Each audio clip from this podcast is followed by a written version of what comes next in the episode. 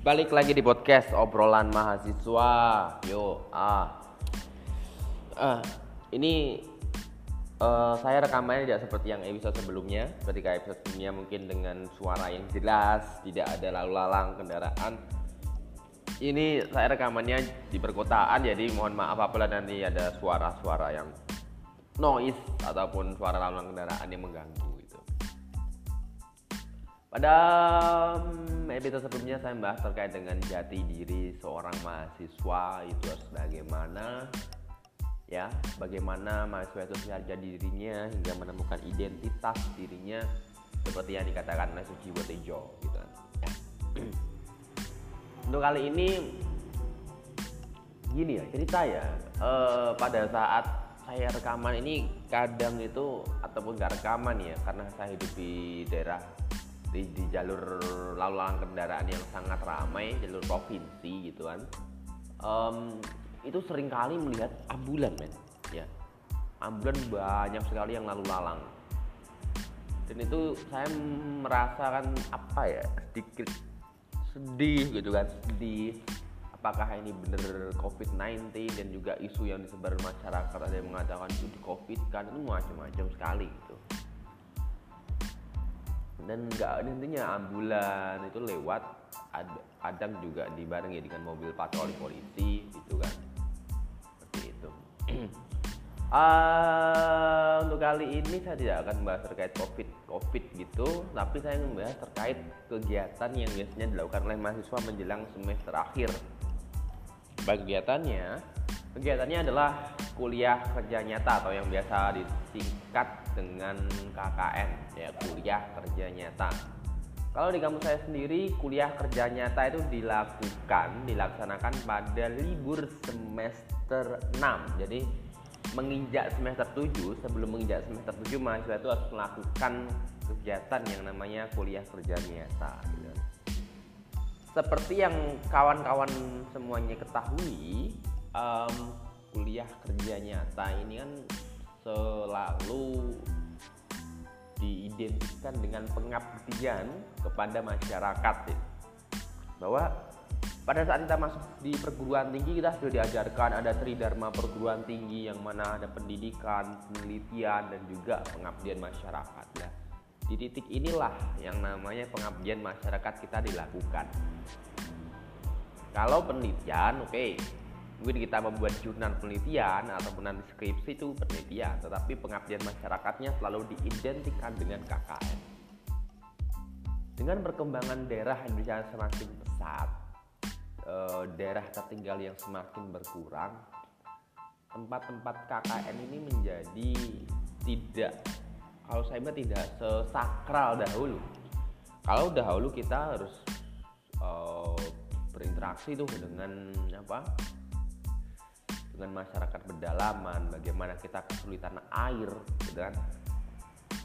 Koneksi internet tidak ada, listrik masih sulit, itu benar-benar kita dituntut mengabdikan diri di masyarakat bagaimana kita bisa memberikan solusi atas permasalahan-permasalahan yang ada. Tapi kalau untuk saat ini saya pikir em, pengabdian masyarakat itu kok agak apa ya nggak bergeser gitu kan mungkin lebih ke kontribusi ke masyarakat. Salah satunya mungkin untuk menolong membantu gitu. Gitu. dalam pandemi covid seperti saat ini banyak sekali kampus yang mencoba membuat inovasi-inovasi dalam melaksanakan KKN ada yang KKN-nya oke silahkan KKN-nya di rumah saja gitu kan di rumah saja. Kamu silahkan mengabdikan diri kepada masyarakat di sekitarmu gitu kemudian nanti bimbingan ataupun masukan dari dosen itu bisa dilakukan lewat online gitu. Itu sebuah bis- bisa gitu. Tapi yang saya kritisi yang benar-benar saya kritisi adalah pada saat pelaksanaan KKN Kenapa pelaksanaan KKN itu di kampus-kampus mungkin kampus swasta yang memang masih dalam tahapan berkembang selalu dipungut biaya gitu loh selalu dipungut dengan biaya. Kamu bayar misal 400 ribu. Oke kamu saya kasih fasilitas. Tapi yang jelas mahasiswa pasti tahu kok. Fasilitas yang didapatkan dengan uang yang dibayarkan itu jomplang. Tidak seberapa fasilitas yang didapatkan. Bahkan kalau dikalkulasi tidak mencapai nominal itu. Berarti mahasiswa tahu. Inilah yang saya tidak setuju. Karena pada saat mahasiswa mengabdikan diri ke masyarakat mereka harus mengapa e, merogoh kocek ya. Harus merogoh kocek biayanya untuk pembiayaan selama mengabdikan diri ke masyarakat. Kalau mereka tetap ditarik biaya ke kampus untuk apa gitu loh? Dengan kampus kan tidak punya dalam artian kontribusi ke mahasiswanya. Kampus itu sebenarnya hanya menitipkan nama gitu loh ya justru yang harusnya membayar kan kampus gitu. Kalau dinalar seperti itu. Karena pada saat kamu mengabdikan diri ke masyarakat ya kamu mengabdikan diri ke masyarakat membuat sebuah inovasi di masyarakat yang itu berguna untuk masyarakat gitu, itu pasti biasanya kamu menempelkan label KKN kelompok ini di sini tahun berapa gitu. Dicantumkan itu sebenarnya kalau kita hitung-hitungan yang beruntung siapa ya? Pihak kampus gitu loh. Pihak kampus harusnya bisa memberikan wadah bisa memberikan fasilitas kepada mahasiswa. Bukan kok malah menarik iuran gitu. itulah yang sebenarnya saya kritisi di situ. Saya melihat beberapa tempat ya. Pada saat saya berkunjung beberapa tempat misalnya sebuah desa yang ada gapuronya jalan penunjuk jalan bahkan kolam renang apa namanya. Itu banyak sekali yang itu ada kontribusi dari KKN dari mahasiswa.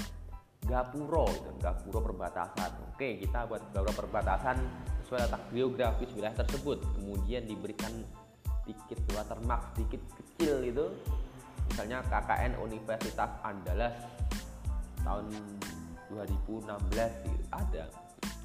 Di jalan juga seperti itu bagi daerah-daerah di pedesaan terutama yang belum ada jalannya itu di jalan. Kemudian di, tetap diberikan watermark kecil KKN Universitas misal Universitas Mataram gitu kan. Itu ada. Nah pada saat kita memasang gapuro gapura terus juga jalan apakah tidak mengeluarkan biaya? Ya jelas mengeluarkan biaya gitu loh. Mengeluarkan biaya. Dan kan kontribusi kampus kepada mahasiswa itu kan sebenarnya apa gitu loh. Oke, kita berbicara syukur oke kalau pada saat pihak kampus itu memberikan oh, sorry sorry bukan. Pihak desa atau pihak kelurahan itu memberikan sebuah bantuan kepada kita untuk menyelenggarakan acara. Oke, bagus ini mas ini saya beri dana anggaran sekian. Silahkan ini buat acara pengabdian pada masyarakat seperti apa. Let's try nah tapi bagi yang apa ya tidak memberi tidak mendapatkan kucuran dana dari desa atau kelurahan lantas seperti apa gitu loh? Lantas seperti apa yang bisa dilakukan hanya bergantung diri pada kampus tidak bisa kampus sudah ngeyel dengan itu tadi. Kemudian juga apa? Um, ngeyel dengan kampus nggak bisa.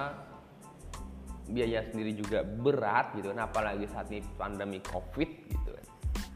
Ini memang permasalahan yang sangat berat gitu ya. Permasalahan yang sangat berat sekali ya memang aneh gitu saya menganggapnya aneh gitu loh.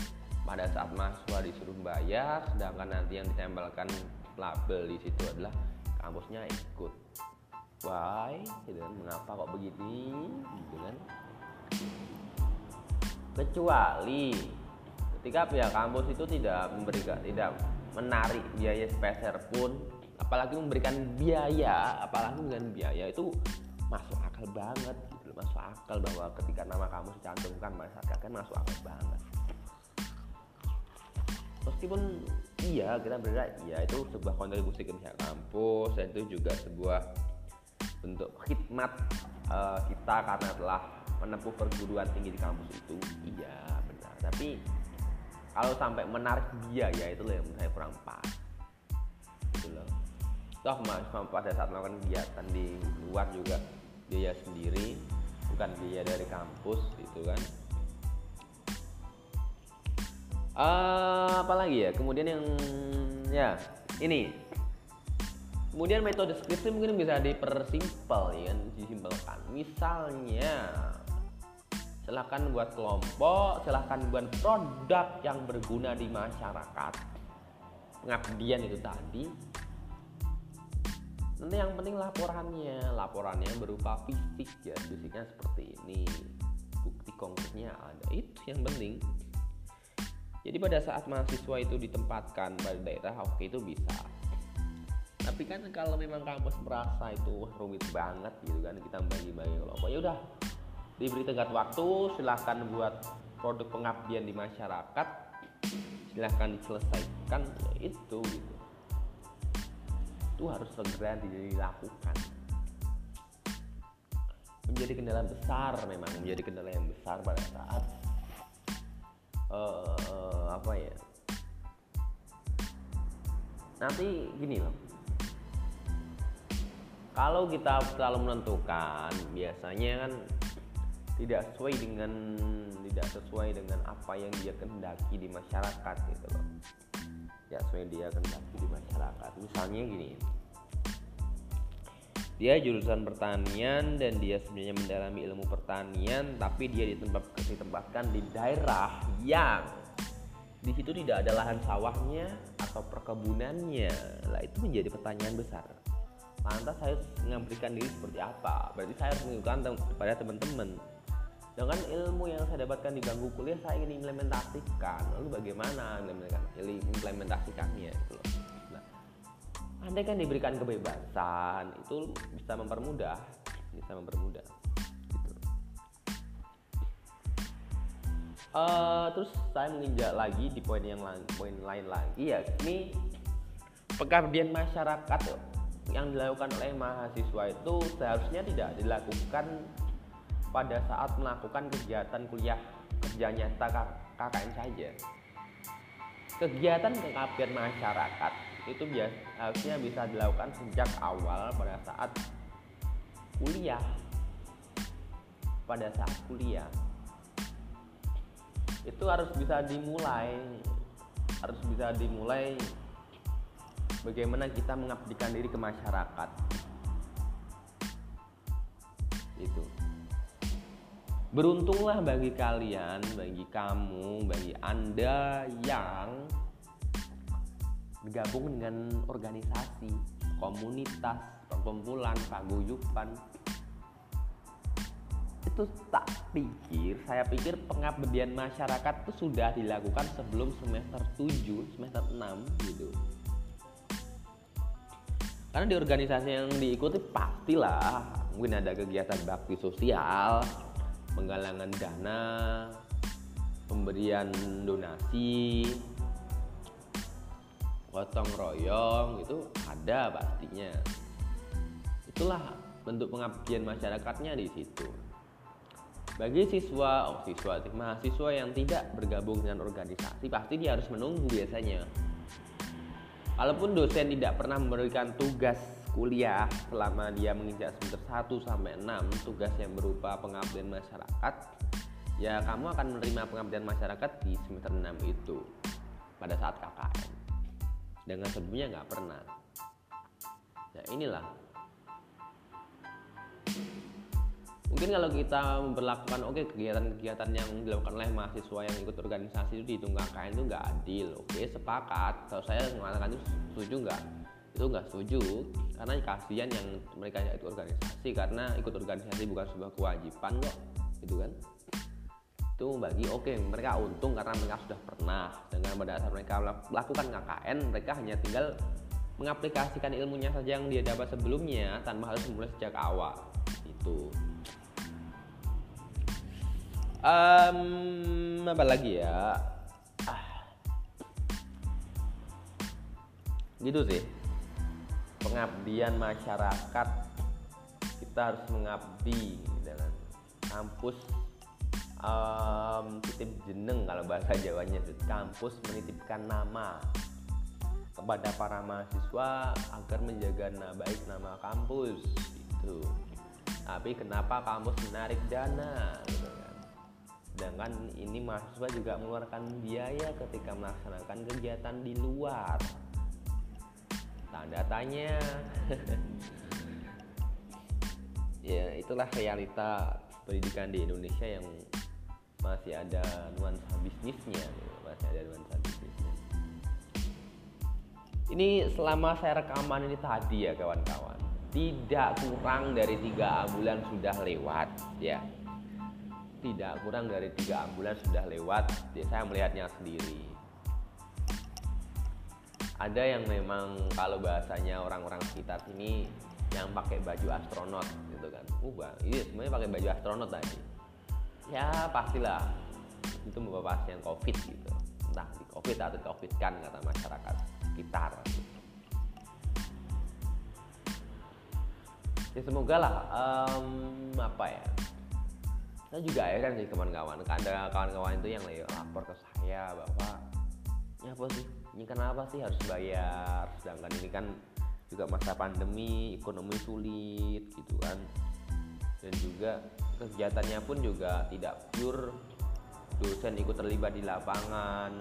Dan juga pasti pada saat kita membuat kegiatan pengabdian di luar pasti kita harus mengeluarkan biaya lagi gitu. Terus pasti kan menjadi pertanyaan besar memang itu menjadi pertanyaan besar. Gitu. ya Allah gitu ya. Uh, kegiatan ini kan tidak banyak sekali ya kawan-kawan ya. Banyak sekali.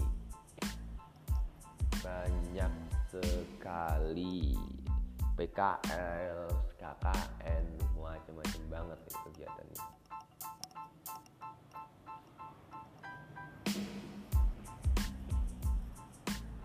Um,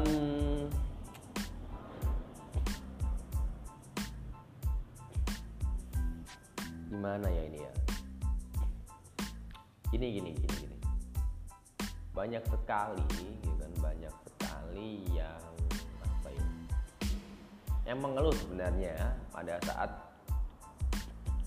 biaya perkuliahan itu tetap mahal di masa pandemi tidak terkecuali saya gitu. Bukan berarti saya ini baik-baik saja loh. Ini pasti saya juga mengeluh ini gimana nih bayar kuliah tetap biayanya seperti ini?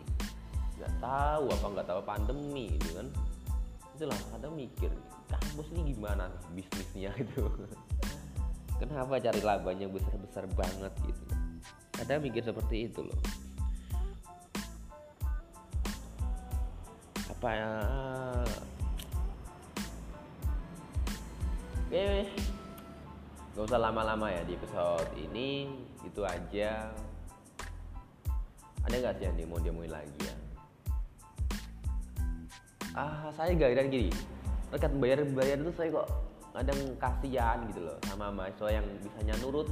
Ya bu, gih bu, terima kasih bu, mohon maaf bu, ya bu, saya kok kadang miris gitu loh, kasihan. Lihat mereka yang terlalu menjadi penurut kalau saya mental berontak. Ya udah saya protes gitu. Saya nggak nggak mau terlalu diatur gitu.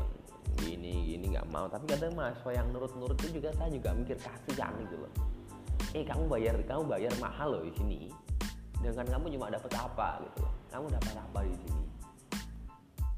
Kamu dapat apa? gitu kan. Padahal kita tahu loh sekarang perekonomian masyarakat bawah gitu loh kan lagi sulit. Sedangkan warga masyarakat yang biasanya anaknya kuliah di kampus swasta kecil kampus swasta dan kecil itu mah uh, dia berasal dari keluarga yang dalam taraf ekonomi menengah ke bawah yang pasti sangat terdampak dengan pandemi seperti dia jualan dia dagang dia menjadi buruh kemudian dia menjadi masyarakat dengan tergolong masyarakat kecil itu sangat terdampak banget gitu. gitu. Kenapa kamu diam-diam saja gitu kan oke mungkin gitu dulu ya kawan-kawan semuanya di episode uh, kali ini sampai jumpa di episode berikutnya see ya